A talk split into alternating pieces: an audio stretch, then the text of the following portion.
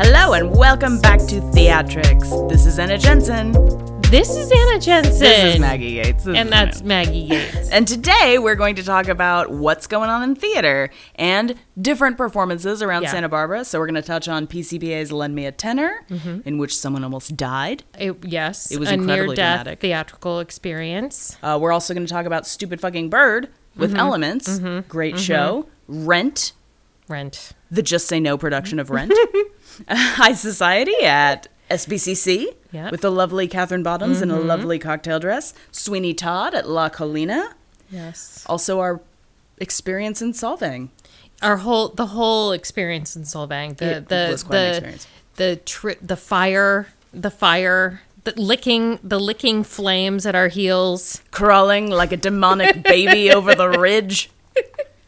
So we'll be talking about that. We'll also be talking about theater upcoming in August on The Verge and The Rodeo. That's gonna be so much fun. That's today on Theatrics.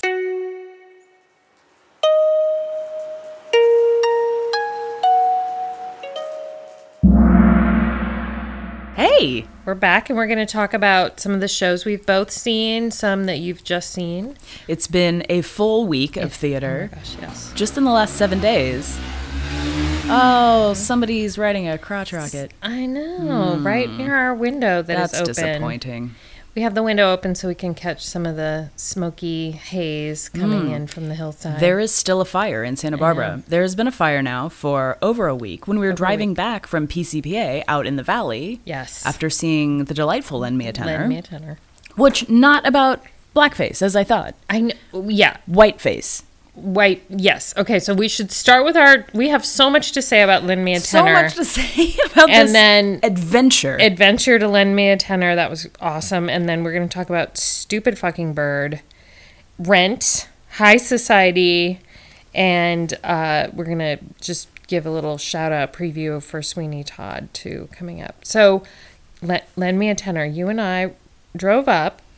we drove out. we drove up to the quaint Danish village of Solvang, California to see under the open sky, the ashy open sky. The orange the glow orange of the fire. Yeah. It did look remember it was like a full moon, so the Ugh. orange made it look I thought know, that there were going to be werewolves. I was I- I pretty know. certain that it was the end of days. It felt like it. And then when we got to Solvang, I was worried. Remember, I had us leave early because I was like, oh, there'll be bad traffic because the 154 is closed. And People are evacuating their horses. Yeah, it's crazy. Right. Horses are still up there. Um but nobody was on the road really. Yeah, actually, it was, not hard to get out and, there. and Solvang was like kind of dead. dead. It was like no one was walking around Solvang. Yeah, like we went into the Irish pub The because Irish just pub. to continue the the European then we tour. were so early. Um, yeah. yeah, because then we were. We were, so like, we go into this Irish early. pub, and it was empty, It and the guy was. was like staring at us like, "I really wanted to send my Yeah. employees home. Can you Yeah. finish your? What did you have? I had the cider, remember? Oh, that's right. the cider. I had the pink. oh yeah, you Bloody had the, Mary the thing the- that was pretending to be a Bloody Mary. It was like I'm sort of a Bloody Mary. It's Yeah. tasty. It, it looked good. It looked it looked good. But but like you're right. We were the only people there. He wanted to get us out of there, kind Yeah. of. But he was nice. They were. he was nice. No, they were totally nice. So we then we went over and we brushed the ash off our seats. we we settled in to watch Lend Me a Tenor. We had blankets. We- We, I had did. popcorn. I brought we the had Uggs. Remember? Yep, you- I brought them. Full Arctic And- parka wear. Totally Arctic parka wear, and I had um, the popcorn. Yes, so good. but we didn't figure out we forgot to plan for not making noise Well, the problem forgot. is the problem is is you asked me what should I do with this popcorn, and my Yeah. answer to everything is put it in a bag, put it in a plastic bag, like. i was like "Ah, a bag of course And a then we were like, bag." "That's a great idea." And then we That's a got there, and it was like, it was crinkle it was crinkle land It yeah was. We were the worst. I We- think we were. We were not the worst because oh yeah, there no, was. that's true we- there weren't was the a- worst. we weren't literally the worst We were not literally the worst because literally the worst was the severe medical emergency that happened midway through the second act. yes And I don't want to mm-hmm. say that he was the worst No, no, Because it wasn't his fault, obviously, No, like- we're not blaming him. No, no, no. It, but in it terms of horrible. interrupting the show, But in terms of interrupting the show, we were slightly annoying, Yeah. and all the actors left the stage when Right, because right. they had to. Stage manager Right. came on and was like, "Actors hold," and you No. know it's Oh, bad oh, when no. the stage manager comes on and says, "Actors hold." So remember, I there was this man exiting in the middle of the act, second act in a hu- With- in a hurry. Yeah, with some. Yeah, in a hurry. He looked like something bad was happening, and and then he fell on the stairs right near me, right, next to me. That's right. And I was kind of like, "That's irritating," but Yeah. I just turned my Yeah, attention back. but to you He was like right right on back. top of you. yeah. You went. Your eyeballs were right back on the stage, and I. But I had looked over at him because it was absolutely at my elbow, literally. And then I looked down, and there was a man slumped over, like slumped over. That's terrifying. and other people were you know starting to huddle and kind of Yeah, kind of stand and look around, and people are yeah, starting to look weird. a little. no so then i looked at you i guess to confirm that i was actually in reality or something and like And I, of course, am in a different world altogether. wait, I'm just like, they're singing and see- tapping. i think someone might be dead in the theater do you see this and you but your eyes were on glued to the stage. Well, stage you know. and I had I I just felt like there's they have to stop acting because somebody is dead maybe in the theater. So they have to stop acting right now. You know? They're professionals. They never stop until And- somebody and comes over the I think you looked at me. I think I gave you a weird look and you were like uh, What is What? going on down Like there? what? Peasants. peasants. and yeah, and that's when the stage manager's voice said, "Actors, please exit the stage." That's right. And Oh, they did. They did. They just like all like dropped character. I know. It was. I think it was actually a really interesting moment because. I mean, for Lend Me a Tenor was I thought very entertaining. Um, Yes. And I don't even say that with like the cynicism of ah, it's so it's quote unquote entertaining. musical, yeah. like I, I thought it was great. I Yeah. thought they did a great job with it. Me too. Um, high production value, mm-hmm. and it's a cute show. It is a it's a cute show. It's I think it's cute. like great for all Yeah. ages. Really, I know they say twelve and over, but that's stupid. Like people Yeah. see worse crap on the internet every day. Oh, so definitely. I think that it's like very G rated, very pleasant, but I don't remember where I was going with that. Where was I going? Well, oh, it yeah, was an interesting character because they it was like and then almost like- filed off. it was almost like somebody turned a switch. Yes, it really was. you know, Because they were in it, fully in it, fully Yeah, invested in the fully- characters. and and it was a big moment too. It was like their Yeah. finale. Kind Everyone of. was on stage. Yeah, all the the, chorus- ensemble was yeah, on stage. everyone's on stage. So there's like 45 people on stage, and then they all just like literally like, like, whoomp. Yeah, it was. It was like mew. I know. And then they all just kind of like filed off one Yeah, of the like, like it was an 17 doors. Yeah. Because it was a door That's slamming true. It was farce. a farce, so there were a lot of. So there were a doors lot of doors. So there were Yeah. lots of places for them to leave. But then they, yeah. So then they left, gone. and and then And then I was still in. Oh my God, someone's died. Like, how are we gonna? yeah. How are we gonna continue with our frivolous theatrical Oh, moment? Man, can you imagine if they had to like Well, I was trying to imagine. Yeah, I was trying to imagine. if they had to like bring a body out? Yeah, I thought he was dead. He looked dead. Oh my god. But that was from the back, so I was like, maybe he's just dying. just he's just like Maybe he's just currently in in, the the, process of of dying.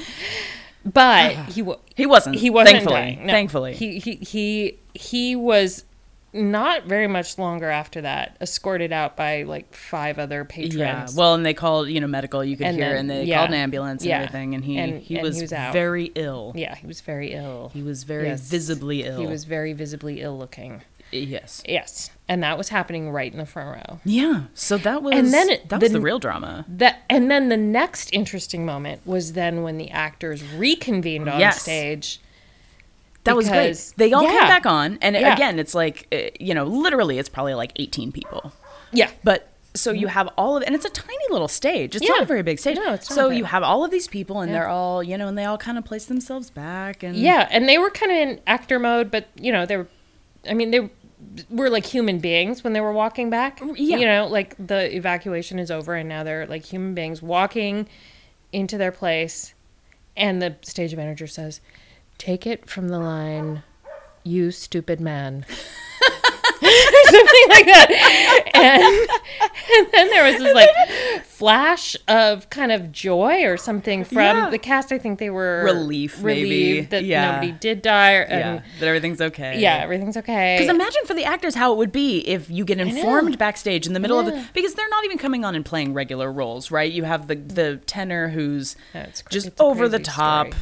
Faco Italiano, and then his pissy wife who's Right. slapping. Pe- I mean, it's Yeah. just it's it, It's high. everybody did a really good job, but it's very yeah. Mm-hmm. yeah. I mean, it's not rooted in sort of realistic behavior. so to hear like someone has died in the Yeah, audience and then come back on and you Exactly. stupid You- Amanda. you stupid Like, bug. I know. oh my god. I know. That would be tragic. I know. Oh, I know. I don't even know.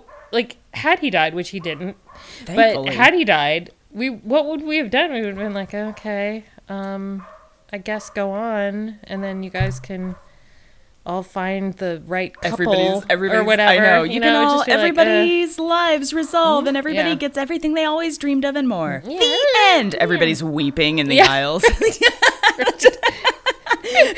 I review it. I'm like, this was the saddest show I've ever seen. A man died. A man died. I know. I know. I know that's why they were How probably so laugh? happy. How can we laugh That's probably why they were so fun? happy because you know no one died. Yeah. So and then they all kind of had that little joyful moment, and then they were whoop, back into the moment. right back in it, which is, is a very cool thing to see in terms of the process It of really acting. was. Because It I think a lot of people don't recognize how difficult it is to really pull something like that off, and it really is a craft. Yeah. And Yeah. you know, especially like a place like PCPA, a lot of these people are equity, or they're in, Yeah. Mm-hmm. you know they're studying to be to do this for a living, not Yeah. just like oh you know I do a show once a year, Yeah. Mm-hmm. like it's fun, it's my hobby. Like these are people who They're they're there. are deep into it, Yes, and it's and they're very teaching and it's and very apparent, and Yeah. it was that Yeah. I think was the most incredible part of the show. And let's talk about stupid fucking bird. Let's which, talk about stupid fucking bird. which also this is the last weekend coming up here. Yes. For for stupid fucking bird, Yes. and I think I just like saying the title. Friday, Saturday, Thursday, Friday, Saturday, I- Saturday, I- Sunday, Monday, wait, Wednesday, have- Thursday. have- I don't know. No, I have the thing right here. Okay. It's July 21st, 22nd, and 23rd. Okay, The Friday, 20 Saturday, Sunday. Right. So the 21st is at 8, and that's at the Orfalea Foundation. Well, let's tell everyone about it, and then we have the links on our website to these Yes. to these things. So that you can find where they'll be because Elements Yes, roams around, They move around. using interesting little local spaces and turning them Right. into pop-ups because who doesn't love pop-up theater? I love pop-up theater. I theater. love pop-up theater. I yeah. Yeah. It's And- interesting. It turns a space that like normally you where you get your manicure Yeah. done and all of a sudden they're doing the Yeah. seagull, but like a really current version of the seagull Right. where right. you normally get your Yeah, I wonder how much filed off. I wonder how much they have to reblock. I mean, I wonder if they reblock it at all That's- in a yeah, new space, or if they just kind of say, Well, especially because the one that we saw at the Orfalea Center, you know, there Yeah. was that kitchen in there, and they really used that as a very sort of like, Right. this is part of it. Like, but Right. I guess "So if we're going to call it fourth wall porous, which I think that we are, we are okay." So for for people who aren't familiar with the text already, it's based on Chekhov's *The Seagull*. and if you're not familiar with that, then Right. Mm-hmm. you should read it because why would you not be familiar with that? well, okay, or if it's been a while since while, read if it's been a while. the seagull. It's definitely a naturalistic text. Most of the action in the original takes place on this estate, this this this compound. A lot of it is sort of set either in their backyard or in, you know, their living room, kitchen kind of space. So when when they're using a theater space, well, when they're making a theater space, and there's a kitchen there, it's it's you know they they're re-endowing this office kitchen basically Mm-hmm. you know this functional space into a theatrical kitchen a representational kitchen Mm-hmm. That's true. I know. I love it when they they open the refrigerator and pull Yeah. out like a bottle of something that's Yeah. Mm-hmm. actually they put in there as Yeah. a prop. Like yeah to me, that is so interesting. I love it when you have these spaces that you're like, it is a kitchen, but it's not a kitchen because it's a set, but it is a kitchen, kitchen but it because they put kitchen, shit right. in there. it's a and then they're gonna pull it out and eat it. It's a real kitchen pretending to be a fake kitchen. Right. That's pretending to be a real kitchen. Oh my god, so many yeah, layers. So three many layers, at least a three layer, and then It is a really interesting show. Yes, it is because it's uh, like like Chekhov's. It's it's sort of truly an update because it's re repositioning these arguments that Chekhov was making, or, or not arguments, but hi- his sort of playing around with what was changing about theatrical representation in the late 19th century for us Right. today. Right. You know, so uh, the playwright Aaron Posner is like talking about trends in commercial theater. You know, And at the like- same time, we are, well, elements, not we. I say everybody as though yeah, we are a we. you're part of it. Yeah, But um, I just I feel so close. Yeah. Mm-hmm. Um, I feel like that's also what they're doing by saying, "Here's the space that Mm-hmm. normally you would come into for X Y Z, but now we're repurposing it and we're creating this narrative within this space." yes, And the the interesting thing about well, one of the interesting things about this piece is that they do really sometimes they talk to the audience, sometimes they ignore the audience. They make it very clear that this is a play, Right. but it's also a play that lives within the bounds of a narrative play. right. So I know that we we always talk about how everything is postmodern, which everything I guess really is, but Y- Right. And this one is it's a good example. This one is in also in the sense of its open-endedness Mm, and lack of closure. So we don't want to give away any curtain spoilers, but there's a Yeah, I won't give op- away. we won't give away the opening at the ending. Yeah, I thought was left. I thought that was so interesting at the end Yeah. because I was waiting for it. You know, I Yeah. think that everybody who knows the seagull and who goes to see whether the actual seagull or any sort of adaptation of the seagull. Mm-hmm. I mean, the last lines are so chilling, and the whole. It, yeah. and so you, you're waiting for that because it's it's the final shoe that drops and so when they kind of bring it right up to it and you're waiting and then it's sort of like black Yeah. scene Right. it's it's interesting because you you know there are questions that are left Right. We're left with questions. And not that the original doesn't ask the audience to figure a lot out. The the original Chekhov's original is asking you to infer character motivations, mm-hmm. to to Right.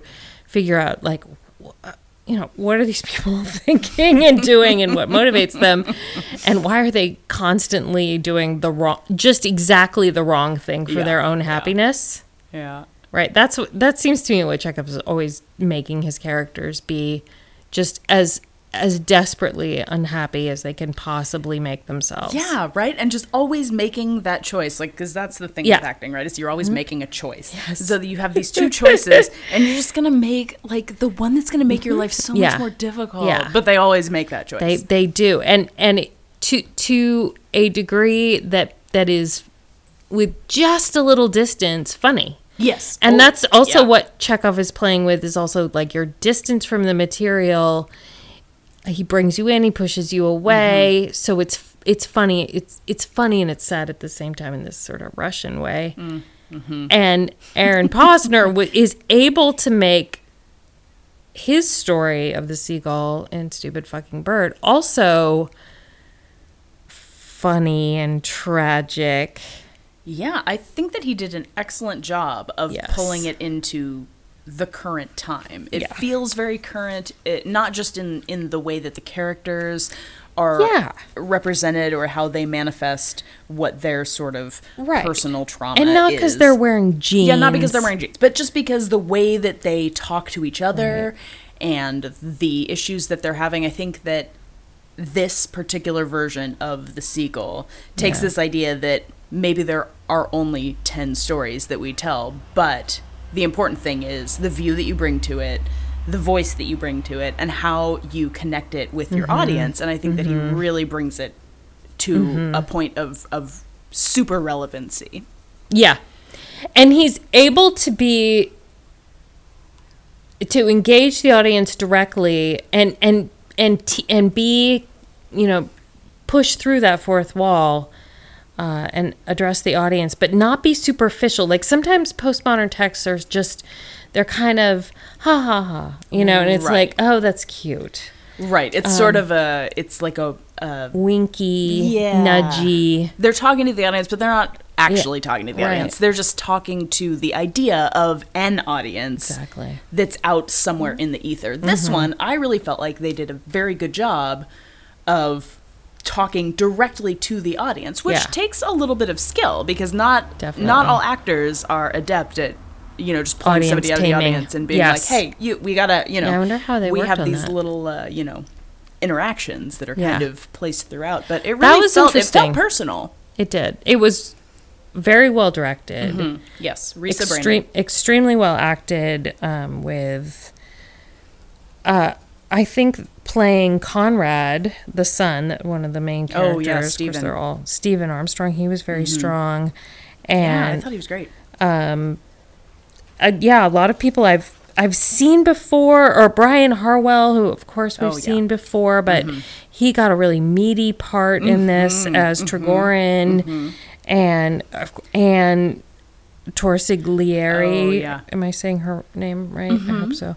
Uh, she was so good. She has that one scene that she has to hold Yeah, for a long time. it's a it's a pretty intense piece. So hard. And I think that part Mm-hmm. of the intensity comes from the idea, like you were saying, that people, you know, that the end is going to be unhappy, regardless of Mm. what relationship Mm-hmm. we're talking about. Whether we're talking about Kostya and his mother, Kostya and uh, the Trigorin character, who Right. basically is just a stand in for this idea that Kostya is inferior, or Conrad, Yeah. you know. Yeah. Or if we're talking about Nina and I guess, you know, the analogous that Trigorin. relationship there is Yeah. that she is a terrible actress and she's acting in the face of uh, uh, Annie Torsiglieri's character, Yes. who is a great actress, or whether she's a great actress or she's just a great personality that people have glommed onto. She Hmm. Has presence and she has confidence, and she's very clear about being like, "This is terrible," which kind of devastates both of them. You know, so it really is kind of like a, you know, Yeah. Yeah. And they they everyone's behavior is so as it was in Chekhov's version, just so believable and compelling Mm-hmm, and, and isn't this how people are? Uh Well, people are that way. Like, I feel like people will stew over something Yes. for so long before they just will bring it up and be like, hey, it really bothered me when you did XYZ. And then mm-hmm. somebody's like, oh mm-hmm. man, that's a bummer. I'm sorry. Like, the end, right? That's not conflict. Nobody wants to see a play in which people have adult conversation. yeah. People want to see a play in which people are cagey and weird mm-hmm. and can't get over themselves far enough to move forward in any sort of like joint relationship. And that's Exactly. Essentially everything that the Seagull stands for. exactly. Exactly. They cannot escape being themselves. Right. And it, they're, they, yeah, it's a life And sentence. honestly, I think that they get a lot of more pleasure out of the misery of being themselves. well, that's what then- makes yeah. you want to strangle them all. Right. Is that right. and maybe laugh at Get them Get your too. shit together, like, Kostya. Come on, stop it. Why are you in love with her? Why? I know. Why are She's- you in love why? with him? Come on, Mosh. You can Yeah, do better. he's whiny. Stop so it. whiny. He's so whiny. His hair is bad. Masha, Masha. stop it. Okay. it, it was well. it was a delightful. Yeah, I really enjoyed it. really I thought liked it was great. Yeah. Yeah. So if you can if you can get out to see it, do so. It's Yeah, worth it, there. and it's free. It's free and Always free. Always. you just have to snag a ticket or a Yeah. seat. You just have to show up. You have to show And up. there's wine there. Like they, That's they right. really give you no good reason to They not have La see this there. play. They have La Croix. They have La Croix. Um, well, they did when I went. I don't know. I don't want to put that out there and then have a lot of disappointed La Croix drinkers showing up saying, "Wait a minute." I was promised La I was I was told on a podcast that I would be getting La Croix. I want my non-admission back. so we we loved that one. And but there's other things going on. Okay, so you saw both of those with me. Thank Yes. you. That was fun. and but all on your lonesome you went to see Rent. I did see Rent literally on my lonesome because Yeah. it was sold out. Ooh. So I sat in the booth Oh man. with the stage manager who was very nervous and she was great though she did a really good job but she she was like you can sit with me but you have to be silent Yeah, don't- can't take any like, don't move- and don't move." don't move don't move no phones no anything and I was like that's fair dude like I got you like no worries definitely don't say ready. yeah I know don't say the word go, go. at any Just point don't say go. I was ever. like, nah, girl, I'm gonna answer my phone and be like, no, I no. She she did a really good job. It's a hard show Yeah. to call. She's calling lights and sound. There's a ton of sound Oh, because yeah. they're singing the whole time. Right. How, can I just talk about how much I love Rent? Please tell me how much. Ah, I Rent. love Rent so much. It's so Right. good. And even I mean, this was a cast of young kids, Mm-hmm. high school, college, which I actually, for the most part, really liked Yeah. because they're supposed to be pretty young when they're They are. when they're doing this. They I mean, are. they're supposed to be in their early twenties. I'm Right. guessing. Twenties. Yeah. twenties ish. Ish. Yeah. I just really can't imagine anybody in their thirties like living in a loft with no heat. It happens. I, I mean, I guess that it does, but those Remember the, the people, those fire the in that you don't- Oakland you don't- recently? oh God. All my friends were Right. listing themselves as safe, and I was like, "Girl, you don't go to those parties. We know Oh, you no. safe." No, that's a terrible thing to That's say. terrible. But it was true. I was like, "All right, I know you're So, not there. Like, I'm you don't need to tell me." am I am I making a reference no one remembers? There was the Oakland fire. How many people passed away in that fire? It was like a lot. it was a lot. It was like, like 30. 30. Yeah. That was and, really sad. And really because they were having some kind of concert and mm-hmm. And Mm-hmm. Like a it was a it was a place where people lived. It was a big Yeah. Mm-hmm. warehouse that people lived in and had been illicitly, you know, converted. Oh my God, So you're that right. could be It the Rent like, It was like the rent of Oakland, the Oakland rent, in which just everybody burns in the end. That's- Oakland mass casualty rent, really. Oh God, Ugh. I don't know that there's going to be too We many have songs a, a lot of death in this podcast tonight, right? So much death. well, that's what theater's about, really. True. It's either about that or coupling. Ugh. So, okay. Speaking of which, Speaking of which, speaking of which, Oh, let's tell just me more. let's just use that as a segment to move on to SBCC, High Society. oh yes, because hi- when you don't right. have death in a show, I guess it must be about getting married. getting married, getting hitched. Oh man. Okay. Okay, High Society. So I haven't seen it yet. Uh, you know. Last week we were comparing it to the Tom Hanks film about AIDS in Philadelphia, which is like it's totally even, wrong. It's like not even remotely about that. so wrong about It's not remotely about that. It's I kind of liken it to an Instagram role. Like if you're watching somebody rich who has a Hmm. good Instagram following and they tweet about their wedding. I like see. that's kind of what it's like. But there are no stakes. There are no stakes at all. Right. Like it's essentially like rich people fight with each other and use the concept of marriage as a toy to fling around because it doesn't really matter because they all have Mm. money regardless. Like no one has any day-to-day responsibilities. So essentially, Right. and this is I guess the problem that I had with it is like it's lovely to look at, but you have all this dumb plot surrounding it. Like just do a Cole Porter concert. Like if that's what Yeah, you really uh-huh. want to do, just do a Cole Porter concert. It's Right. shorter. You get to have people do costume changes. We don't have to watch dumb plot. Well, I love Cole Porter. And I do too. I I know. And but one thing that you know historically is true about anything that he has his music in is it, it basically has nothing to do with the story. Yeah. The music really uh, never has much to do with the story that it's attached to. It was just like this is a song and This is a nice we song that can put it like. In put it here. here. We can put it in this scene. And then when they really can't think of any scene to put it in, they have a play within a play where Right. it makes sense. Right. Right. Well, this one, I was so confused because, and I guess this happens a lot, confusion for me a lot when I look at source materials. Yeah. But because we were talking about Philadelphia versus Philadelphia story, I was confused about that. But then I went and saw High Society and I was confused again because apparently this version, the Broadway version, was written in 1998 Okay. there's an entire scene. And this isn't like an acting or a directorial choice. This is like there's an Yeah. entire song dedicated to the fact that one of the char- characters is lecherously sexually assaulting another character. Oh, the uncle? Yeah, the uncle like literally spends Right. an entire like 6 minute period of time just being like I'm going to grope you and she's like I don't know what to do and I'm like leave. Right, leave just walk away. Walk away. Like I don't know. I maybe it's my You felt like that was But I was like, why Oh, is this well, like why is are you that- putting a rapey character Rapey in as a joke? Like it's not Yeah. funny. Well, we had that in Len, Lend Me a Tenor. Was we were talking about? I know. It's similar-ish. understand. It's Why- similar-ish. Why is this a joke with people? I don't understand. You know, it's all about how it's framed. Because, like in in, I haven't seen High Society. I definitely plan on seeing it. I love Cole Porter. Um, but we were talking about in Lend Me a Tenor how both of the two or two of the female characters Right. have sexual relations with a man that they think is That they somebody think else. it's someone else. and that they are deceptively enticed into believing is somebody else. oh yeah. So they that's a little that's a little rapey.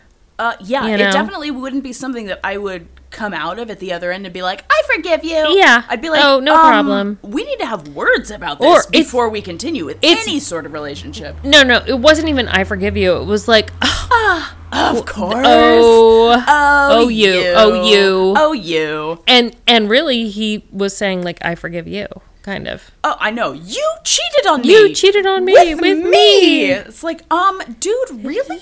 I know, but neither of us was really bothered by that scene. Remember? I mean, I, I We were like- know. I was sort we of like, were that's rapey. All right. Like yeah, we were kind of like yeah, that's rapey.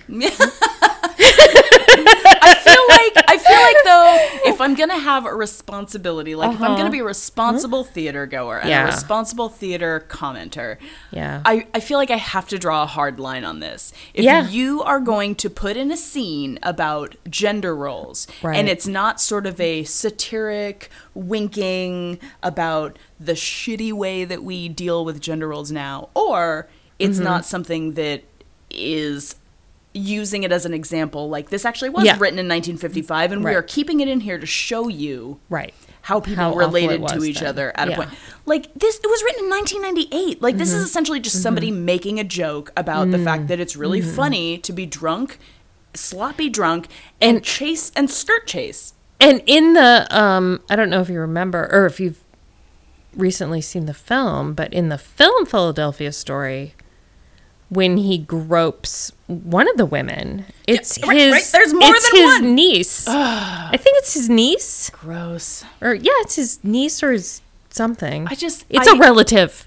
I, I just I, I don't find the like like to me and this is the There's thing no is that I'm saying it's not it wasn't like a character choice. It wasn't like they made this choice on stage. It wasn't a directorial choice. There's a song that's literally like please stop raping me please stop raping me. I'm gonna rape you. I don't want to be raped. Like it's a whole song. Oh my the band is Take out the tap dancing. I know. Like yeah right the Yeah. maids come in and they're like Yeah. don't get raped like I, I I don't find it Well- funny, and I don't think that. I think that you should take it out. I know. Or don't do a play I- that has a. Ah. a rapey scene.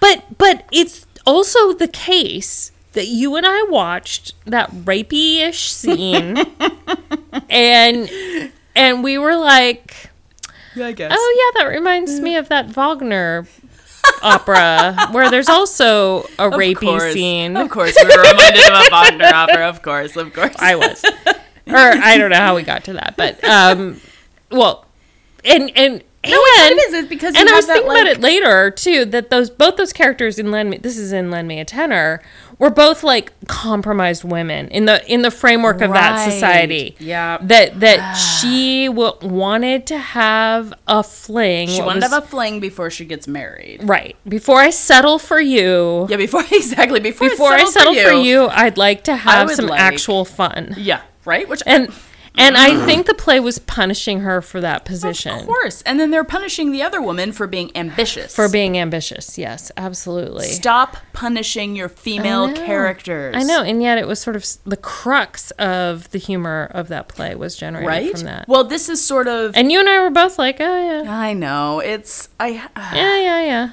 rapey, a little rapey. Yeah. I know. I got. I, I feel like I really should. I feel like I really should, though, as a responsible, I know. sort of like person in this area. I like make make a hard line in the sand where I'm like, your play may have been great and wonderful and this and that, and I may have Well, been very entertained our- by it, but yeah. like. I do not Yeah. endorse the rapiness of this. Right. Stop making this a point of or- humor. It's or not. it's our job as people who are reflecting on our you know what we Yeah. experienced and saw to say, you know what, that Yeah, no, you know no, that was a little rapey. because that's the problem, right?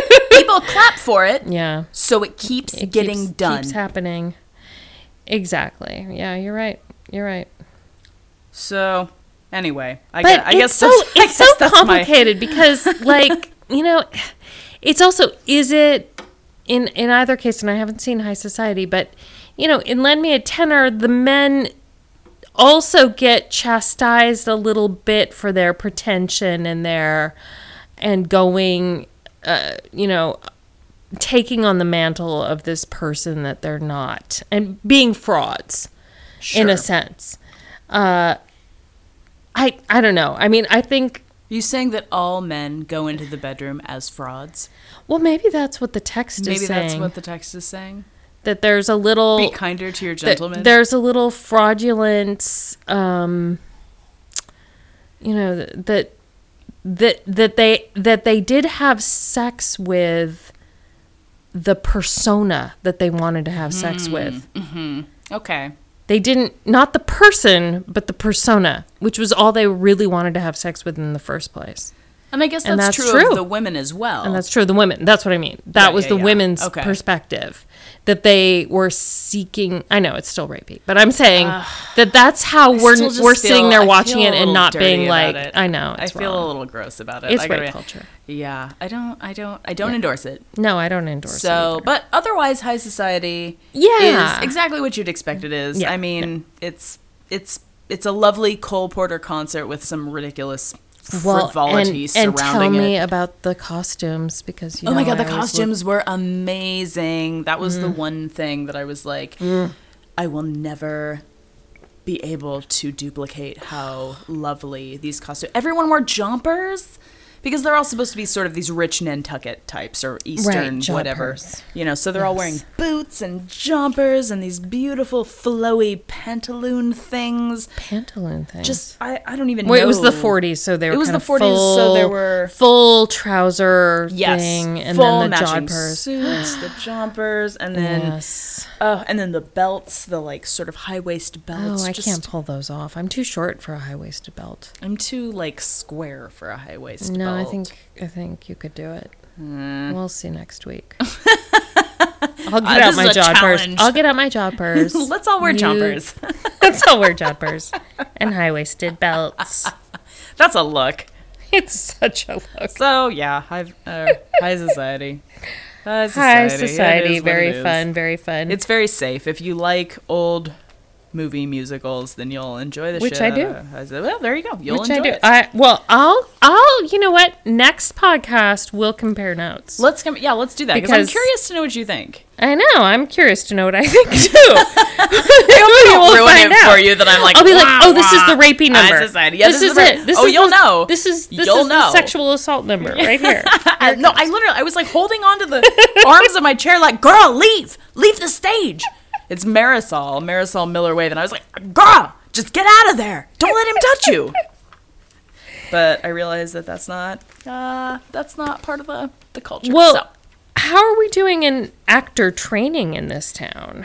Actor Because I know training. I know Oh, you went on a f- special field trip. I trip. did. I went on a field trip, two field trips this week, and it was really interesting. I went to the Peter Frisch studio. He is uh, a director in town, also teaches acting classes here and in Los Angeles. And so he invited me to come and take a look at what he and his students are working on. And there are two classes. Uh, one was acting from the outside in, and one was acting from the inside out. So I got a little taste of both. And uh, transformations, which is acting from the outside in, was the students take on physical characteristics and then create a scene based on how they would live in the world with those physical characteristics. I am the seagull. I am a I seagull. am the seagull. So, for instance, there would be a scene in which a guy with a massive underbite goes to the buffet with a guy who got thrown off a bull and has a bad back. And then they have a conversation. I see. So, a lot of improv then. a lot of improv, A lot of improv. But what I found that was interesting about that and actually same with the other class too the other class is called projections and what that is is basically uh, concentrating on the autobiography of your character um, but in a way that you kind of immerse yourself in what you imagine their entire life backstory to be so that when you recall emotions you are recalling the emotions that the character felt in the moment I see. so very like inside out. So a little bit of both. But what I found was so interesting is about both those classes that they were both really teaching people how important the strength of good narrative is. yeah, Because there's no point in having a scene in which you have a massive underbite and your comrade in arms has a bad back from being thrown off a bull unless you can somehow bring that to the fore Right. right like you're not going to just have a comrade Right. but because otherwise if you're just going to talk about the fruit salad yeah. you're not there's there's no reason for you to have an underbite or a bad back In in film studies, I think we call that excess, filmic excess. i like it Yeah, it's Oh, just like, yes. what is that? Yeah, shot what- what are you doing? What are you doing with that shot? That's excess. I mean, it's, it's what is like a- happening yeah, yeah, yeah right. Like if so you, yeah, yeah. that was that was kind of the interesting thing there is while they're doing this very physical training yeah, to really embody these characters whether it be through emotional recall or Mm-hmm. through finding the physicality of these characters um, really what it's about is storytelling yeah, and different motives. I mean, that Stanislavski style came came about with the rise of of works like The Seagull and and the rise of naturalism, Yeah. where people were closer to the action and they demanded a kind of more photographic almost realism where things would look the way they look in real life right where you have this narrative behind the face yeah right behind the eyes Right. like there's something happening yeah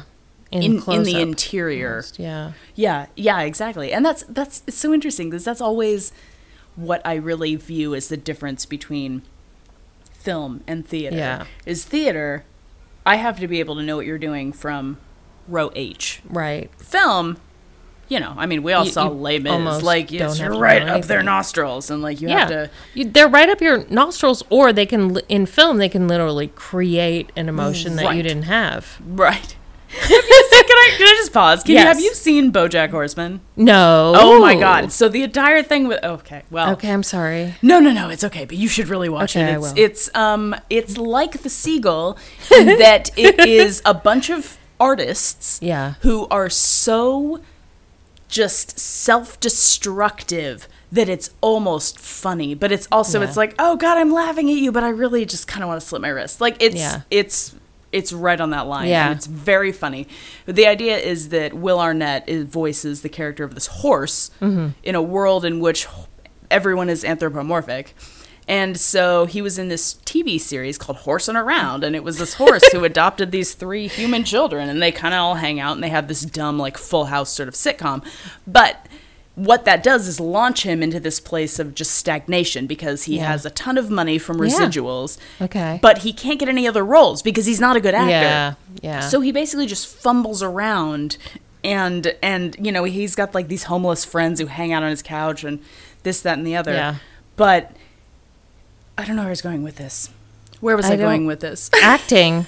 we were talking about acting it's like that. It's like that. I don't know why it's like that. well you know that's a storyline in um this is us too Oh, yes, have that's you seen right. that yeah I saw some of that Some of it. Some but of it. but the that character who plays like the the Manny, Mm, the mm-hmm. one of the characters, then decides he wants to be like a real actor, right. and he gets a but he gets like a Broadway role because Oh, they okay. figure he'll sell tickets because he was on TV forever, Right. which is I know where I another was- comment I know on where I was contemporary going with theater. it. I know where I was going with it. He they go in Horses, He gets he really wants this role in uh, Secretariat, which is this horse that Yeah, won, Won. a bunch of stuff, I guess, Yeah. but then jumps off the Brooklyn Bridge because whatever. The horse does. The horse does because in this anthropomorphized world, I see. he has all these troubles, and by thirty-five or something, he his life is is just in turmoil, and he, he can't deal with it anymore. So he jumps off the bridge to get away from everything.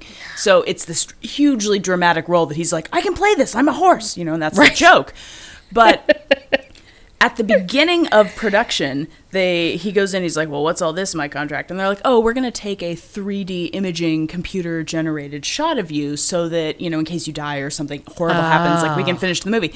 So they take this imaging of him, and it's just kind of a stupid joke, but throughout the the movie and the production of the movie, it kind of spirals and degenerates into this thing where he eventually just moves to New Mexico and kind of leaves. And then one day he realizes like he's up for an Academy Award because they finished the movie and none of it is him. It's all just Wow. computer generated acting that they took his face and like created Okay, this yeah. amazing movie. And Right. now and that's the power of film. and yeah, that's the power yeah, of film. we don't really need that.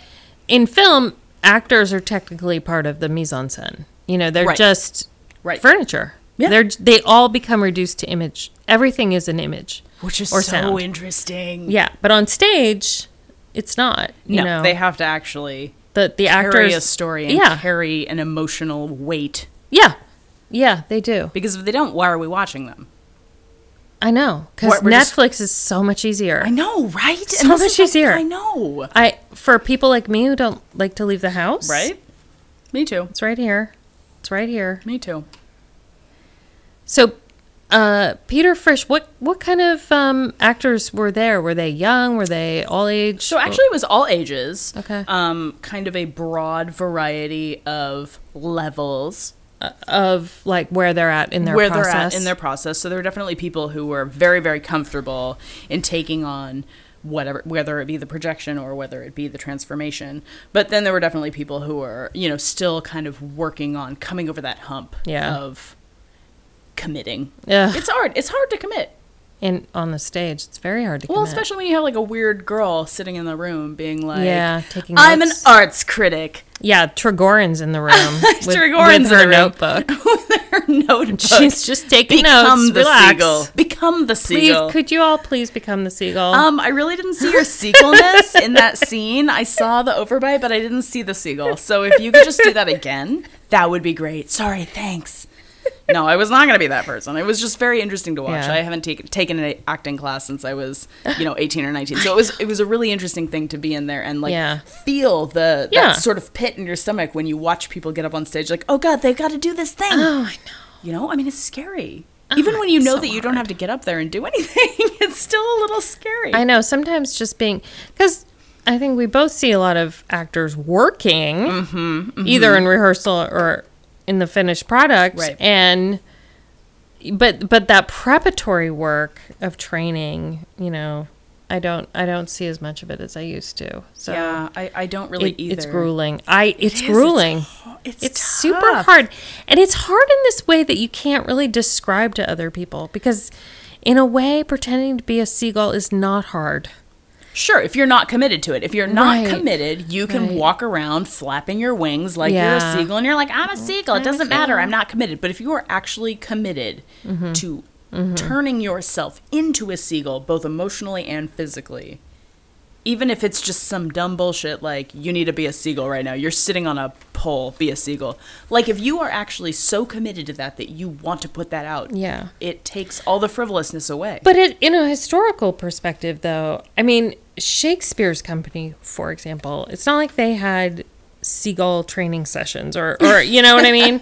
They didn't go like, oh, now we have to spend this morning becoming doing farm some animals. vocal training. Yeah, vo- with, yeah. You know, it was just kind of like, okay, you Yeah. know, Well, uh, there You're- wasn't there wasn't a whole lot of like, or maybe I'm wrong, but you tell me. Like, was there a whole lot of like symbolist acting? there was sh- there was well technically no of course there's zero symbolist acting but uh they all had to play women i mean a lot of them had to play women and that's how they would start you know when they're young because they're apprenticing in right. so they start with the young roles and in shakespeare's time they're they're all playing cross gender right.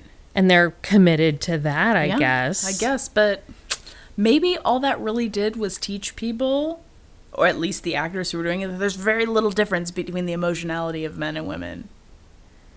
You know what? I I think that maybe actor training just has to suit the medium that you're going into. Oh, Uh, sure. and that's yeah, it. Yeah, yeah. Well, you know? that's, that's why directors, you know, they generally will have their little process that they do for this piece, right? Like Peter Frisch, Yeah. I was talking to him. I was like, Yeah. "Do you do this with?" For instance, he's coming. He's doing a piece in September, and they're still kind of deciding what they're going to do. But you know, I said, "Do you go through any of these processes with the actors that you hire to do?" Your Right. play, and he says, no, that's a totally different profession. Putting on a play is a different profession than teaching acting. The people Yeah. who I hire to act I have to trust already can do this role, and so I'm way too busy putting. You know, so it's not. It's not. A, it's there's a Of difference course. between like Yeah. directing, but I still feel that people have their little arc that is useful for that piece. Right. Yes, but but what I'm saying is like, you you don't train to be an actor. You train to be an actor for the stage, or or for the Broadway stage, Right. or for film, or for TV, or you know that the I think- training doesn't make sense outside of of an ultimate destination for the actor. Right. Sure. Yeah. I guess. No, I mean that makes sense. I mean if you have to put all of your energy toward We should talk sometime about whether British actors are better than American actors because Oh. this is fascinating to me. we should. I'm yeah, but, what are but I'm not ready to talk about it now. But I think You gotta do some research. I can't. I can't say now. but preview British actors are better. Okay, well, I'm gonna preview. I'm gonna watch somebody doing Sherlock Holmes in Britain, and then somebody watching somebody doing Sherlock Holmes in America. Okay. All right. is that not a good? Well, sampling what- error. Tell me what the good sample is. What's I the don't good sample? know. Is I there an American know. Doctor Who? Uh, oh, well, that is a good example because can you even imagine an American Doctor Who? I really can't. I can't either. No, because they can't pull it off. They couldn't pull it off. What American could pull it off? Hmm. Mm. None. I would watch Johnny Depp do it. Yeah, he'd be too busy being Johnny Depp, though. That's why you go see a. Johnny Depp movie is to see Johnny Depp. Exactly. That's Johnny all Depp. Americans can do is be Is themselves. Be themselves. Yeah. I That's know. it. I know. I know. Suck at being other people. No, But, not I universally. mean- there, of course, there are great American actors. I'm just like as a trend. But what I think is interesting is as a trend in terms of people becoming famous or being infamous or Mm-hmm. having a presence, right? We always talk about people having a presence. Yeah. What is it that American people who have quote unquote presence, what are they famous for? It's like sex tapes, murdering people. Hmm. You know, I mean, you have a good Twitter following, Mm. you're a dude who does makeup. Like it's always that weird Mm-hmm. Uh-huh. shock value The life. The thing. life of someone different Yeah. and interesting, right? So I feel like part of the uh, the craft of being a famous American is being yourself, but um, times a million. Yeah. and then taking pictures of it that are attractive, and or maybe making a YouTube video. You know what I mean? So Yeah. I mean, maybe that's where this this trend is going. Is we no longer see actors playing parts. We just cast people who we want to see play themselves Yeah. within a role. Oof. That That's- sounds like the end of culture right there. Ah, well, maybe we you are just at- described Maybe we're at the end of culture. I mean, I think we are. Well, no, we're not. No, there's still plenty. there's still plenty. There's For still plenty. example, um, coming up in Santa Barbara, in the tiny town of Santa Barbara, what do we got? next month, you are a little bit involved with On the Verge. More than a little. More than a little. And next week we will have uh, one of the delightful. I don't know what their title is. Executive Mm-hmm. director, executive poobah. One of the poobahs of On the Verge, Kate Bergstrom, will be in to chat about That's going to be great. about the five plays that are going up in repertory for On the Verge here in Santa Barbara. They'll be playing for two weeks, first two weeks in August down at the Community Arts Workshop, which is down in like Ortega and Garden. Okay. And interesting found warehouse spaces, and they're doing three plays that are full length or like, you know, an hour ish. Yeah. 80 pages, and then a couple of shorts. Uh, Nice. One of which is written by me, one of which is written by uh, Daniel Draper and Lindsay Twig, which are who are fabulous playwrights in this town. So I think that it's going to be uh, there's going to be a lot of really interesting work. They are all about female playwrights, uh, LGBTI, E, A, B, C, D, mm-hmm. all the mm-hmm. letters, playwrights of mm-hmm. all the letters. Yeah. and oh, good. Whatever letter you ascribe to. And new new letters New letters, yet to be named. pi, people who identify as pi. Yeah. Um, and writers of color. So there's going to be a piece about police brutality, Hmm. in which all of the really famous police brutality cases sh- kind of show up and have their their moment within a within an interesting narrative. So I think it's going to be interesting. That There's there's great. you know five different works and a bunch of young people involved, and they're really into it. So And and we'll have the links to that on the the theatricssb.com website. correct. That sounds fun. And the other thing that's coming up in late July and then into August on a weekly basis is the Launchpad series at Right. UCSB, where they invite playwrights to come and do staged readings of their plays using actors and direct. And so that's going to be really good to watch too. Yeah, and are those those are either free or cheap, but we'll put the link. I mean, Yeah, they're to that. every Thursday, and Yeah. actually one of them is being done as a reading through On the Verge. So if you Oh, go to okay, On the great. Verge, you'll see one of the launch pads. double dipping. Double dipping. I know wow, it's great. that's so great. Okay. Yeah, and it's also it's happening at the same time as Fiesta. There's so much going oh, on. so much. I know. Fiesta is really exciting. I love yes. Fiesta. Yes, and we're gonna go to the rodeo. We are going to go to the rodeo. It's going to Can be Can I wear my jodhpurs? Please wear your jumpers. I would just rob the costume department I'm going to College. wear my Western duds. So I'm a, oh. I'm a city mouse. Right, I am. right. So when I moved here, people were like Western culture, and I was like, I don't, I don't know that should I wear a like Yeah. a, a leather hat. I don't, I don't know Yeah. what that means. Mm-hmm. So I went shopping at one of the Western stores, and I Really, bought duds, Jedlicka's, maybe. jedlicka's, Yeah. and I have so I I have duds. You have They're called duds. I have duds. Oh, so I'm gonna wear my duds to the rodeo, and this is I think that the rodeo really is a performance art. Oh, it is. Yeah. It totally is. Everybody's in character while you're there, but it's kind of like guerrilla theater. oh, yeah. and that everybody's in character while they're there and they have their little western rodeo character and they do their performance Yeah, but That's and not the, who they but are the when they go stakes home. are real. i you know, because you may get thrown off a horse and sat on yeah. by the horse Oh yeah. No, those injuries are real. I mean, there are rodeo people who um, have broken every bone in their every body. Every bone That I I once had a student who y- used to be in rodeo and started to do polo to make his mom feel better about his personal safety. And polo will kill you just pretty Yeah. much as easily as as rodeo. So isn't she that what christopher reeves was doing no, he was doing cross country sh- jumping, which is Oh. another good way to kill yourself kill yourself on a on horse. a horse yeah Yeah, I there's so many are- ways. there's a lot of ways yeah Yeah, that's horses scare me a little. And I told you that I was seeing. i think that's part of the appeal Ex- yeah, it is. No mean, kidding. people Uh, don't jump out of planes because it's boring Good point. I like how you got right to the essence of the of the sport, right? I'm just saying, like, you don't go to wrestling because you want to really see the craft of wrestling. Like, you go Yeah. because you want to see people get slammed into the floorboards. Yeah, what is that? Are we all Romans? Are we all just sitting there going like, you know, kill him, thumbs down, Thumbs down. kill him? Well, Are we Romans? I mean, we have a lot of sports that are really defined by like the death of one or the death of the other. Yeah. Bullfighting is still a thing. Running with Oh, the yeah. bulls, running with the bulls. people That's get out and they, they're just like, "There's some being bulls injured. chasing me. I'm gonna go running." I What? would, I would never show up to that. No, are you kidding? I have a 10 minute mile. I would never show up to that. Those bulls would I gore me in a minute. It would. I would be walking with the bulls for sure. I would be walking behind the bulls. we should we should have our own thing. walking behind the bulls. There's the running with the bulls and then there's walking behind the bulls for the people who are sensible. for the theater. That's where the theater That's critics where the go. theater critics go.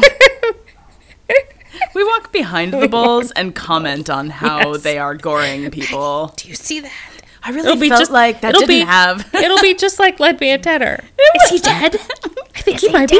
be dead. Hey Anna, do you think that guy is dead? Oh no, he's standing. He just has vomit on him. It's fine. It's It's fine. He's okay. He's it's okay. all good. Walk it off. Walk it it's off. all good. What else is coming up? Oh, Sweeney Todd, Sweeney Todd. I'm so excited the about this. demon barber of Fleet Street. Can I just More say, death. I am so tired of seeing kids do Annie. I know. So I'm really glad that they're doing Sweeney Todd. I, I feel know. like that is because they're in high school.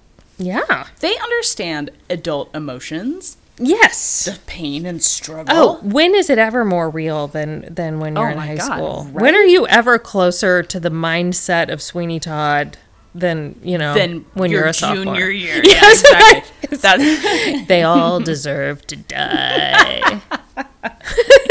I'm gonna lure them in Oh. and slit their throats. Like These people could be meat pies. You know, these people could be served in the lunch counter for sure. So yeah. So I'm looking forward to that. Yeah, be good. that's at uh, La Colina, done but produced by Showstoppers. Showstoppers. This weekend, also only I think starting Thursday night, Thursday, seven. Friday, Saturday. and we have links to that on the website as well. Absolutely. Is there anything else coming up? Uh, uh, I think that, mm, that probably other things. probably other things. Oh, there are there are other things. Uh, Lear. Mm, mm, Lear. Yeah, they're doing Lear at UCSB. Who's doing Lear? UCSB is doing Lear. Oh, in the fall. Yeah, so we're gonna have to talk about that because I have feelings about Lear. Oh, is I- that the um uh Naked Shakes production? Is going to probably be yeah? Lear? That would be my guess. That would be my guess. Oh, that's right. You have mixed feelings about Lear. I hate Lear. That's really interesting. I Because- hate Lear.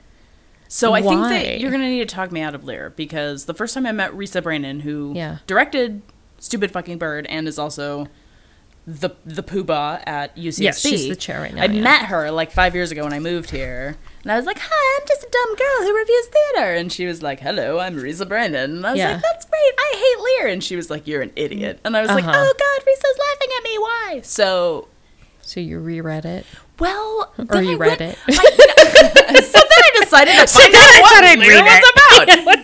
No, so then- this play? well, I actually worked a production of Year, Lear, so I was backstage for Lear for six weeks, and it was like the longest six weeks. of my Uh, life. okay, so you have, per, you know what? This is like when you get in a car accident while a certain song was playing on the radio, and, then you can't hate that song. That's your King Lear story. Because I've seen Lear a number of times because everybody feels like it is their grand moment to do Lear. And I'm like, God, really? You couldn't come up with a better play to do? I really hate Lear. Wow. Well, we're gonna have to investigate why you I just hate think so much. It's is the daughter dumb. thing. It is the daughter thing. Like, really? You can't just like lie a little bit to like quell this huge no, no, conflict no. that's gonna come up. Like, I know I- you've been you know living with these bitches for a long ass time. how- you know how this they is work. how we you know direct how they do. Lear. We have Trump as Lear, Oh, that's good. and then Cordelia is Ivanka. Duh, of course, Of right? course, of course. Who's Tiffany? Uh, well, Cordelia. I don't know. She's one of the others. We'll just make her Regan and We'll just make her Regan. Okay, it that's just doesn't matter who Yeah. she is. Um, right? Because that's what she's Yeah, already. It's like who is that? Edmund is. Oh, it's gonna be great. Yeah, that would actually be. And- like, there's and- enough Lear and children it'll that you be- can fill them out with the It'll Trump be children. transformative. okay, that I might like. Because she'll say like, nah, no, meh, Nah, eh. nah. But that's how I feel mm-hmm. that Lear Yeah. works. Is essentially you have two children who are like, "We love you so much, we want your money," and then the other child is like, "Well, I love you, but I don't want your money enough." To really fight for it, and I'm like, that's stupid. Just No, no, lie no. right it's now. He's not demented. about the money. It's about He's- his power. He has all this power. But he And only she's- has this power because they are giving him this power. If they Right. all were to be honest and with she's him, it, she is being honest. She's being honest. but the okay, other we'll talk about two, it later. Okay, well, just uh, We'll talk about I it got, I later. got Oh my. God, I'm getting thoughts. Oh heated my up. god, I know I am too. You know, uh, speaking of controversial reviews, oh yes, let's talk about Hedy Weiss. we, we- yes, we must talk about Hedy love Weiss, Hedy Weiss. Oh, of the Chicago Sun uh, man. Tribune because she's been their theater critic for like 30 years. Hedy, Hedy, Hedy. And so she has a number of reviews around her, but Yeah. the theater world in America is Rebelling. getting its knickers in a twist. The jodhpurs are all the rolled up. are all in a Yeah, bunch. everyone's corset is a little too tight right now. They're swooning. They're swooning because Hedy Weiss uh, wrote a review of a text, a play about uh, police violence against Mm-hmm. African Americans. Right, this was the Waiting for Godot piece Yes. that was an update, and then it was two African American gentlemen standing on a corner, Yeah. and then at the end they sort of get roused by The The white, white- police popo. officer. Yeah. Yeah. Yes, the evil, I guess, one dimensional, according to Hedy Weiss. right. Uh, I mean, it is it is a pretty. It's a pretty like available stereotype oh, yes. to push in Yeah. for you know we need somebody evil to come in. And, Yeah. I mean, And- yeah, it's and it was the play is called Pass Over, two words, Mm-hmm, Pass Over. And she got in trouble because she said that the play was um she said it was brilliant and they of course they didn't mind that part Of course. and brilliant. She loved the acting, The yeah. acting was amazing. But the last 10 minutes she said when the police come and beat beat up the men or whatever Mm-hmm. Was uh, an insult to the liberal audi- white liberal audience that's watching that it Mm. was all very simplistic and Propagandistic. yeah propagandist you know that it's just bumper sticker i'm that's those are my right. Okay, words okay. i'm somewhere paraphrasing No, no, what she it, said yeah. so the reaction has been intense Yeah. What is going down with that? I mean, that I- was at steppenwolf yeah. Oof. Big shoes there I well, this is this is the interesting thing because you have Hedy who has been writing for the chicago the. Chicago Center, yeah, for for years, and then you have Steppenwolf, which is a big time big, theater, big. and they're now at war. Yeah. I mean, Steppenwolf was like, she's, you know, grossly racially insensitive. I mean, they really, they really That's were like, tough. Well, what did, what exactly did she say that people took umbrage with? well, good point. She, she said that, like, well, but she said, well, but most violence per, per, perpetuated in the African American community is by other African Americans Yeesh. being violent to other African Americans, right? So that's the part where people are like, eh. Eh, right? People get a little uncomfortable when someone named Super Hedy uncomfortable. Who I'm Right. guessing is white, super white. yeah, Yeah. goes ahead and like takes up and and says like this is the reality of what's really going on, and then kind of has this racial profiling thing Right. happening. That's a little Right. that's a little hard That's- to that's- swallow. that's like they regardless of who you the- are. That's where they came up with the grossly insensitive to the historic problems of African Americans. And that's tough because she is the critic. Mm-hmm. So it is her job to say what she's thinking about, what the production brings up in her mind, Yes. what it is that she, as a proxy for the audience, what Right. that reaction is. right. So I don't have a problem with her saying that. I do kind of take issue with the idea that she is equating white police violence as sort of an umbrella stand in Yeah. for conflict. Like that's not the real problem. yeah, exactly. Like Yeah. saying like I'm going to compare it to this other problem that's like Right. not related because it's uh, the- like Yeah. communal like community on community violence whatever that community is is a totally different problem than the people that like our government pays to keep the peace come in and like shoot people out their car.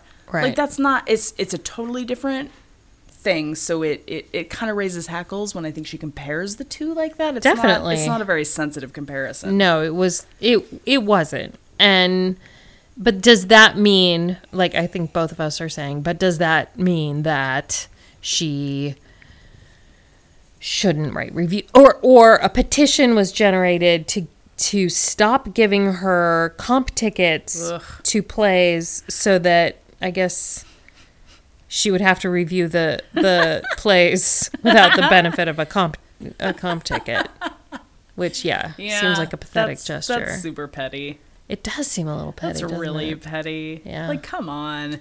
So she didn't like your work. Like, sh- at least she had a real point. Yeah. It wasn't just like me with High Society where I'm like, man, it's not my tempo. Like, Yeah. at least she had an actual point.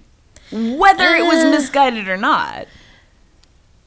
Yeah, I mean, it wasn't purely a matter of taste, I guess. I don't know. I mean, to me, I don't know. I don't know. I haven't read it. I haven't seen it. Yeah.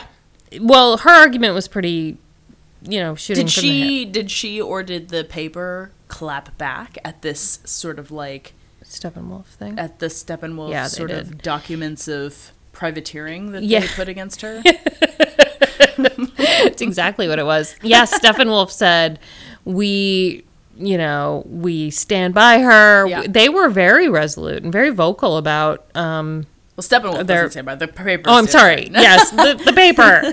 The paper stood by her and they were like, that's that's you know, knock I it off. It's nice when your, your employer Yeah. Backs you. backs you. Yeah, that is nice. Oh, and then another actor named Bear, I think. His name is I think Bear. his name is Bear. His name is Bear, like Bear Grylls. B E A R. B E- Yeah, but bear? something else. Oh, Bear God. something else. Change um, your name, dude. He's an actor. Oh, he's gonna be after you next after I, that yeah, comment. I guess. Well, he I stand said- by that comment. Right. Change your name. Change because your your name. name is a is Bear. is a. he You're not an adventure reality show guy. Yeah. Bad name. Yeah, bad name. He wrote a letter to his theater company saying if she's in the audience, if Hedy is in the audience, I will not go on. I will not go on. I will not go on. I don't know why I'm giving him a German accent. I don't know. Uh, it Chicagoan felt right, from though. from It- Africa. It felt Yeah, right. It African felt American right. Chicagoan. Okay. Have these people never heard the phrase "the show must go on"? Get your ass on stage. You're an actor. You're being paid to act. He said it'll have to be an understudy. Mean, I, I support paying understudies. Okay, yeah, give them something This to is a do. That was nice of him. Yeah, you're right. So All right. Well, we'll have So more done. on Hedy. definitely As as, things progress, unfolds, I can't wait till she says something else. I know. I want her to. I want her to clap back on YouTube. I want her to have a Twitter war Oh, with yeah. these people. Oh, yes. Let's bring it into the postmodern. Let's find that. Let's do that. All right. All right. Next week we will have Kate Bergstrom from On the Verge, Woohoo! and we will talk about some other crap that's coming up, etc. Yay. Yay!